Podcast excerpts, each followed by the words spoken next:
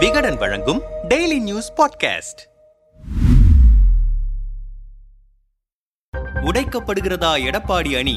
தாங்கி பிடிக்கப்படும் பன்னீர் அதிமுகவில் நடப்பது என்ன? ஜூன் இருபத்தி மூன்றாம் தேதிக்கு முன்பான நிலையே தொடரும் என்று சென்னை உயர்நீதிமன்ற தனி நீதிபதி அளித்த தீர்ப்பை எதிர்த்து எடப்பாடி தரப்பு செய்த மேல்முறையீட்டு வழக்கின் தீர்ப்பு நிலுவையில் உள்ளது. இந்த சூழலில் இரு பக்கத்திலிருந்தும் ஆள் பிடிக்கும் படலம் நடந்து வருகிறது. இரண்டில் யார் அணி முந்திச் செல்கிறது என்பது குறித்து அரசியல் பார்வையாளர்கள் மத்தியில் பேசினோம். முன்பு டிடிவி தினகரன் அதிமுகவை கைப்பற்ற முயன்றார். அதற்காகத்தான் அமமுகவை தொடங்கியதாக சொல்லி அந்த கட்சியை நடத்தி கொண்டிருக்கிறார். சிறையிலிருந்து விடுதலையாகி வந்ததிலிருந்து அதிமுகவை கைப்பற்ற சசிகலா ஒரு பக்கம் முயற்சி செய்து கொண்டிருக்கிறார். இந்த சூழ்நிலையில் ஒன்றாக இருந்த அதிமுகவை தேவையின்றி பிளவுபடுத்தி இரு அணிகளாக பிரிந்து இன்று எடப்பாடியும் பன்னீர்செல்வமும் கூட அதிமுகவை கைப்பற்றும் ரேஸில் சேர்ந்து கொண்டிருக்கிறார்கள். இந்த நால்வரில் இபிஎஸ் ஓபிஎஸ் இடையேதான் போட்டி நிலவுகிறது. சசிகலா தரப்பும் தினகரன் தரப்பும் பன்னீர் தரப்பிற்கு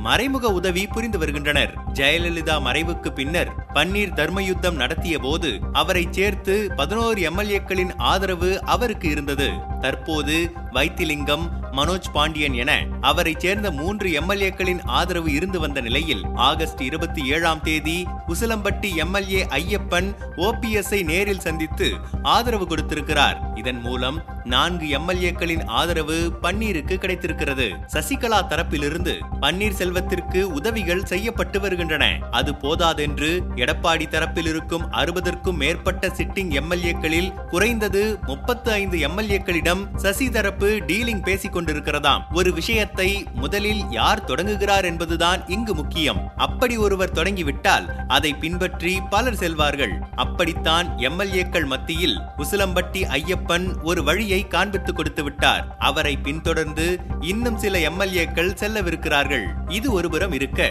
எடப்பாடி அணிக்குள்ளேயே பிரச்சனைகள் வெடித்த வண்ணம் இருக்கின்றன. முன்னாள் அமைச்சர்கள் சிலர் தனியே கூட்டம் போட்டு எடப்பாடியின் செயல்பாடுகளை கண்டித்திருக்கிறார்கள். ஓபிஎஸ் ஓப்பனாக அழைப்பு விடுத்தும் காம்ப்ரமைஸுக்கு எடப்பாடி ஒப்புக்கொள்ளாதது முன்னாள் அமைச்சர்கள் சிலரை ஆத்திரப்படுத்தி இருக்கிறது ஆரம்பத்திலிருந்து சசிகலாவை கட்சிக்குள் கொண்டு வருவதற்கு எடப்பாடி மட்டுமே பகிரங்கமாக கடும் எதிர்ப்பை கூறி வந்தார். மற்ற முன்னாள் அமைச்சர்களை கேட்டு முடிவெடுக்காமல் அவர்களை கை காட்டியே சசிகலாவை உதறி தள்ளிவிட்டார். பன்னீர் பகிரங்கமாக அழைப்பு விடுத்தும் கூட ஒன்றிணைப்பிலிருந்து எஸ்கேப் ஆகிக் கொண்டிருக்கிறார் எடப்பாடி. பன்னீர் தரப்பில் இருக்கும் ஓரளவு நிர்வாகிகளையும் தங்கள் பக்கம் கொண்டு வர எடப்பாடி தரப்பும் முயன்று வருகிறது. எனினும் எடப்பாடி அணிக்குள்ளேயே பன்னீர் அணியின் ஸ்லீப்பர் செல்கள் இருப்பதால் அவர்களால் முடியவில்லை என கூறப்படுகிறது. எடப்பாடியுடன் இருக்கும் நிர்வாகிகளும் முன்னாள் அமைச்சர்களும் தாங்கள் கவனிக்கப்பட்டதற்காக விசுவாசத்தை காட்டியபடி உடன் செல்கிறார்கள். எந்த நேரமும் அவர்கள் எடப்பாடியை விடுத்து பன்னீர் பக்கம் தாவக்கூடும். அதே சமயம் ஓபிஎஸ் பக்கம் வைத்திலிங்கம் உள்ளிட்ட நிர்வாகிகளும் சில தொண்டர்களும் இருந்தபோதும்